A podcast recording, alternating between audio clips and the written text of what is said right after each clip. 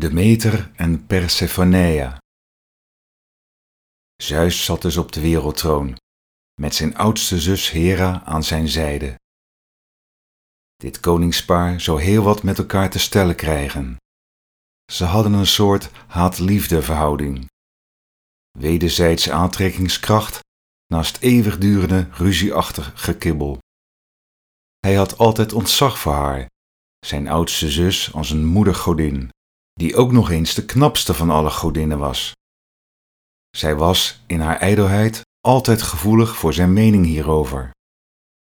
Als hij de koning der goden was, waarom zij dan niet de koningin der godinnen? En zo bleven ze om elkaar heen draaien, zo'n driehonderd jaar. Op een regenachtige dag zag Hera een hulpeloos vogeltje zitten. Het was een koekoeksjong helemaal doorweekt en koud. Ze nam het vogeltje mee naar binnen en hield het tussen haar borsten om het te verwarmen. Daarop veranderde het vogeltje in Zeus. Het bleek een list van hem te zijn, zoals er later nog vele zouden volgen. Na deze intieme confrontatie moest Hera wel toegeven aan een huwelijk. Hun ouders waren altijd tegen zo'n verbintenis dus vond de trouwerij in het geheim plaats. Als huwelijksgeschenk kregen ze van Gaia een boom met gouden appels. Hera vond deze erg mooi en plantte de boom in een tuin naast de berg Atlas. Eerst werd de boom bewaakt door Ladon, een nooit slapende, honderdkoppige slang, maar die werd gedood door Hercules. Hera plaatste de dode slang in de lucht en maakte er een sterrenbeeld van. Daarna werd de tuin bewaakt door de Hesperiden, aan wie het zijn naam ontleende, de tuin der Hesperiden. Het huwelijk van Zeus en Hera was niet zaligmakend. Voor beide niet. Hera zat Zeus vaak te dicht op zijn huid, terwijl Zeus het woord trouw niet hoog in het vaandel had staan.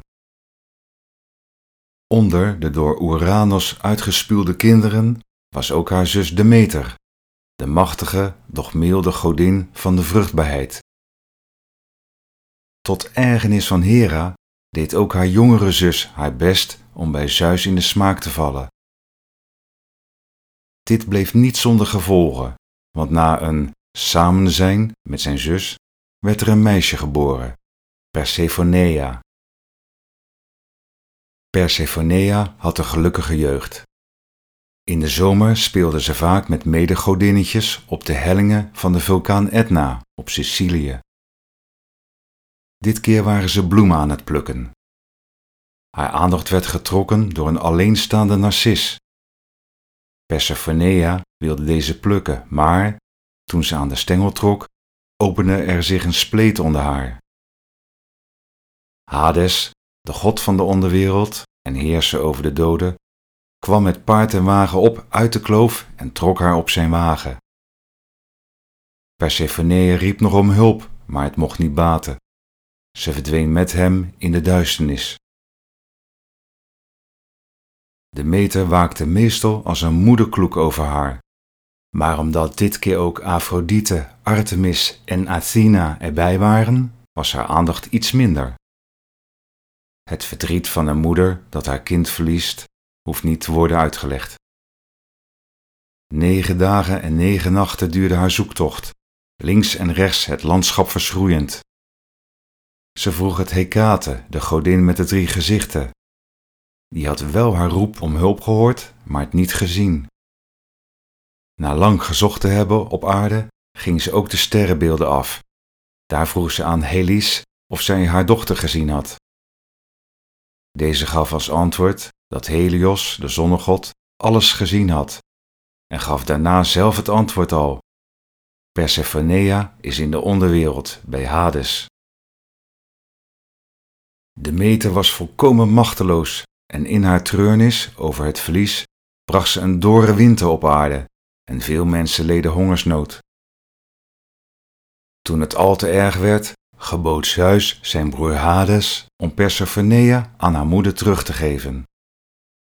Hades stemde toe, maar Persephonea moest nog één avondmaal eten, en daar at ze zes granaatappelpitjes. Daar zat iets achter.